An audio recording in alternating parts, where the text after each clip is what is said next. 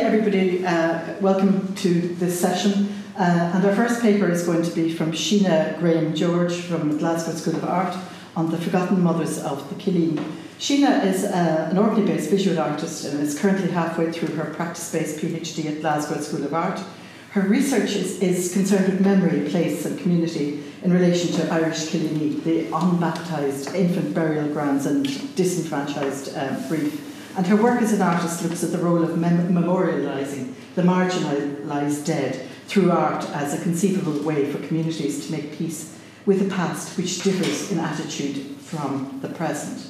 And I'm particularly interested in, in um, hearing her presentation as only in the last year I've discovered that the farm I grew up on had a killeen within oh, right. a few hundred yards of our house, which was kept well hidden from most of us. Unless we had a reason to know why it was there. So please right. go ahead. Thank you very much.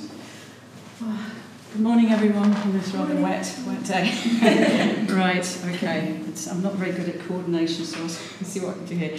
Right, uh, thanks so much for asking me to come along today to speak. And this morning, I'd like to share with you an aspect of my research work into the cillíní, the unbaptised infant burial grounds of Ireland. And a question which has presented itself during the course of this research why, as oral history tells us, were women who died in childbirth thought to have been buried within these sites. Hidden away, folded within Ireland's rural landscape, cillíní are historically, emotionally, and politically complex sites.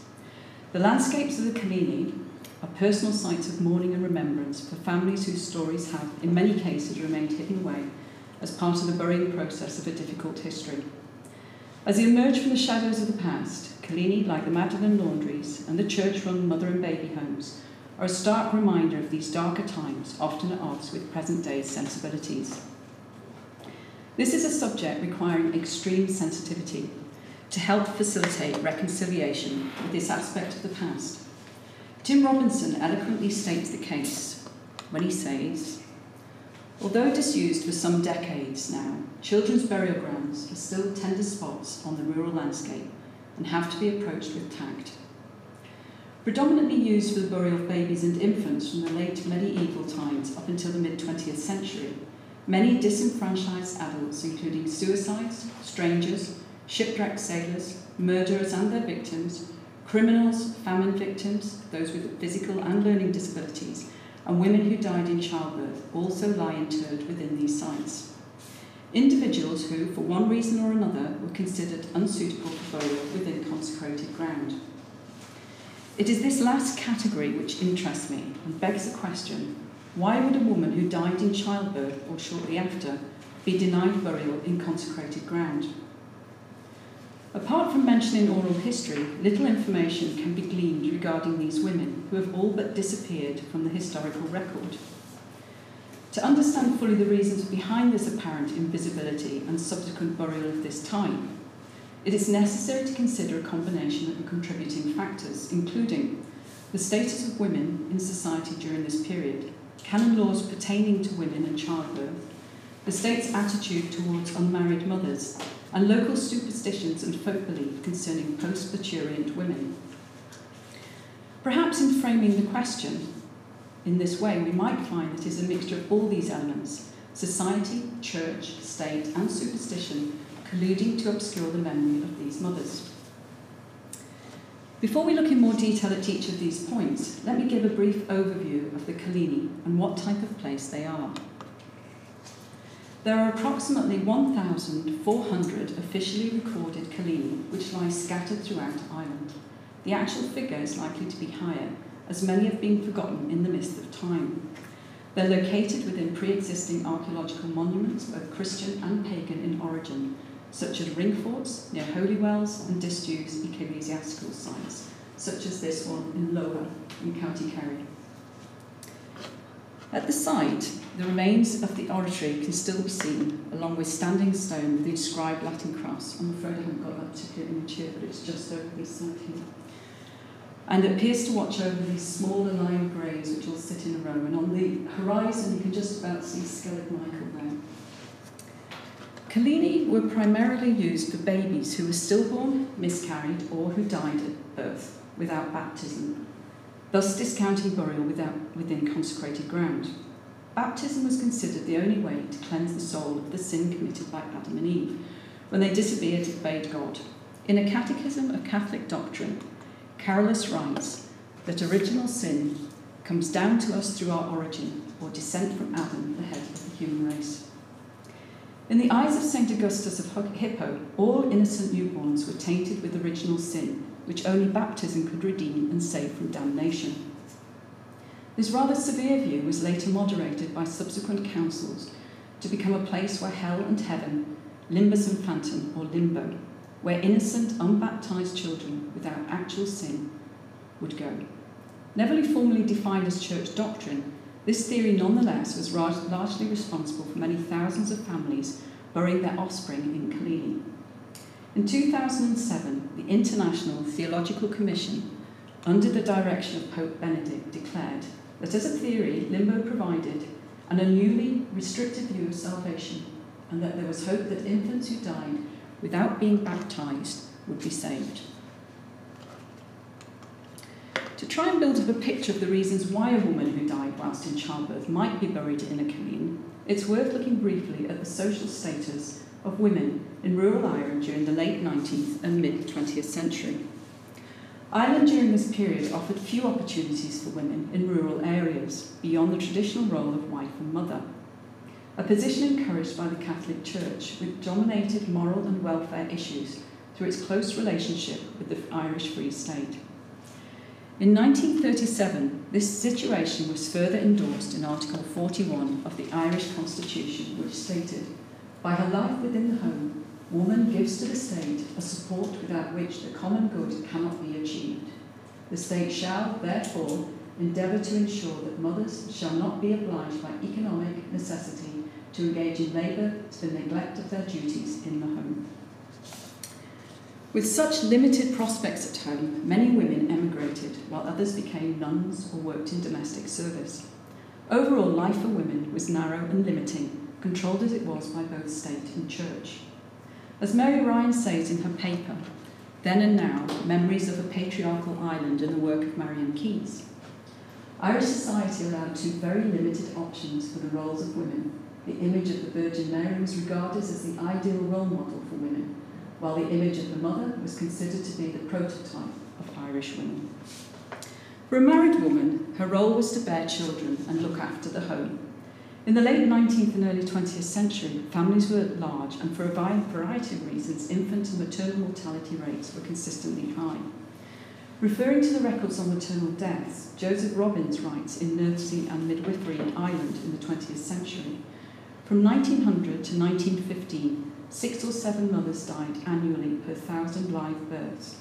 576 mothers died in 1915. This leads us to another question. What then happened to these mothers who fulfilled what was considered their sacred role, yet who died in childbirth or shortly after the birth, and as such were unable to be churched? As archaeologist Emma Dennehy states in an Irish Times article about the adults buried within Ireland's Killeen, if the mother died without being churched, a blessing given to the mothers after recovery from childbirth, then she could be buried in a killeen as well. Benedictio Mulieris postpartum, the blessing of women after giving birth or the churching of women, dating from the early Christian period, was a traditional thanksgiving ritual within the Catholic Church, welcoming women back into the church and society after a period of weeks after the birth of a child. The practice ceased after 1965 with the advent of Vatican II, but prior to this time, legally married Catholic women were expected to undergo the ritual after a birth. Not without controversy, it was deemed by some as a misogynistic practice, implying women and childbirth as dirty and unclean, in need of ritual purification. Others felt the ceremony misunderstood, that it was in fact a celebration of women, a thanksgiving to God this discrepancy is possibly due in part to its associations with the Jewish ritual purification of women after childbirth, based on Leviticus. Canon 18 from the 4th 5th century, Canons of, Canons of Hippolytus, reiterates Leviticus when it states The woman who has given birth stays outside the holy place for 40 days, if the child which she has born is male, and if it is female, 80 days. The Catholic Church stressed the nature of thanksgiving, and for some women that was indeed their experience. However, for many others, churching implied criticisms of impurity. As one woman quoted by Diarmaid Ferriter in his book Occasions of Sin, Sex and Society in Modern Ireland says, The way it was, you were like a fallen woman. I thought I was a dirty woman because I had the child.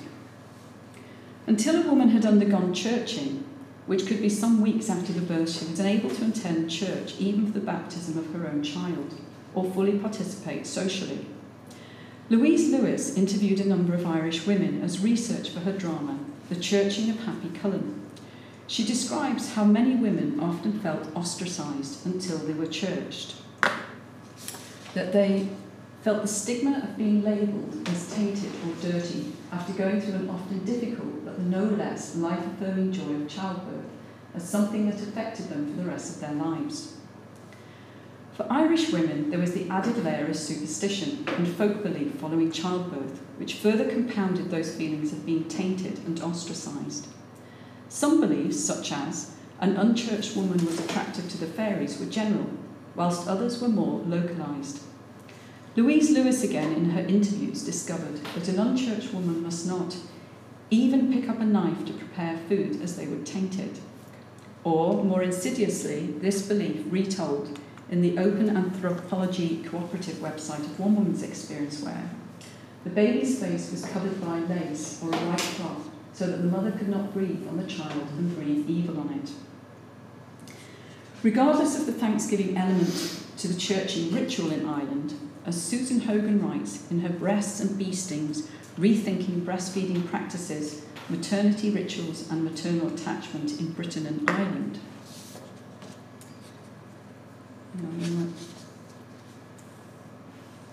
Folk custom went further than canon law in excluding not only the unbaptized and stillborn children, but even, sorry, can you come, I'll come back to that. Until the mid 20th century, echoes of an earlier role as a rite of purification still existed. I'm going to come on to this one. Throughout the centuries, there have been different opinions on the fate of women who died in pregnancy. One such belief was that whilst pregnant, a woman received the sacraments, which meant that in death, she could be safely buried within consecrated ground. However, as the fetus she was carrying was unbaptized, it was not unfortunately allowed the same privilege, and would therefore have to be removed and consigned to an unconsecrated burial plot. The Council of Canterbury AD 1236 and the Council of Treves AD 1310 made it a prerequisite that, as Duncan Sayer and Sam D. Dickinson wrote in their article, Reconsidering Obstetric Death and Female Fertility in Anglo Saxon England, the unbaptized unborn fetus to be cut out. The mother could then be safely buried in the churchyard, the baby elsewhere. But what of the fate of women who died in childbirth unchurched? During certain times in history, and depending upon theological interpretations of canon law, Susan Hogan writes that in some areas, a woman who died unchurched could not be buried on consecrated ground. Folk custom went further compounded the fate of the woman, as it was often much harsher than church laws. Madeline Gray makes this very point in Ritual Space and Ritual Burial in the early modern Christian tradition. Folk custom went further than canon law in excluding not only the unbaptized and stillborn children, but even women who died while pregnant, since the fetus within them was not baptized. Women who had died in childbirth, and even women who had died before they were church or ritually purified after the birth process, were sometimes buried in unconsecrated ground.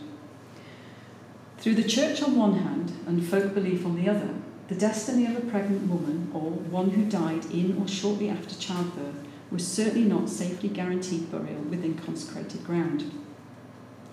In the case of unmarried mothers, or mothers to be, the state and the church treated and judged her harshly. The legacy of the Magdalen laundries and the mother and baby homes are good example of such. If pregnant out of wedlock, a woman could be, and at times was, refused hospital treatment, as in the case of Peggy McCarthy, who in 1946 went into labour, was refused medical help at two hospitals in Tralee and Listowel, and subsequently died. The local parish priest refused to have the coffin in the church for the same reasons. Even though there is a substantial number of cillíní found throughout Ireland, very few have been excavated, which makes it difficult to gauge how many, if any, women who died in childbirth were buried here. However, in 2003, a killeen was uncovered near Ballina during the road building of the N26 in County Mayo. 248 bodies were discovered, 181 of these being children, alongside 67 adults. One of these adults was a young woman, aged between 25 to 35 years old, who was found with fetal remains inside, suggesting she had been pregnant at the time of death. Not only had she died whilst pregnant, but three cut marks made by a blade were found on the skull, signifying she had in fact been murdered. As Joanna Nolan, archaeologist and author of the report, wrote, this would have made her doubly ineligible for burial in consecrated ground, both as a murder victim and because she could not have been churched prior to her death. To conclude, cillíní, by their very nature, are secretive and clandestine places, the past safely locked away with only fleeting glimpses occasionally captured through oral history. However, this mode of history is a rich gathering of people's memories and experiences, which at times challenges our view of the past, yet gives us access to unofficial histories, those outside the sanctioned retelling of the past. It is through oral history we find mention of women who have died in childbirth being buried within the cillíní. Hard historical evidence appears to be elusive and patchy at best. We are only left with circumstantial evidence and the position of women within the social, political, and religious context of the time to support this claim. Lack of hard evidence does not negate the possibility that mothers and mothers to be were, in fact, for reasons presented in this paper, interred within the cillíní. Thank you very much.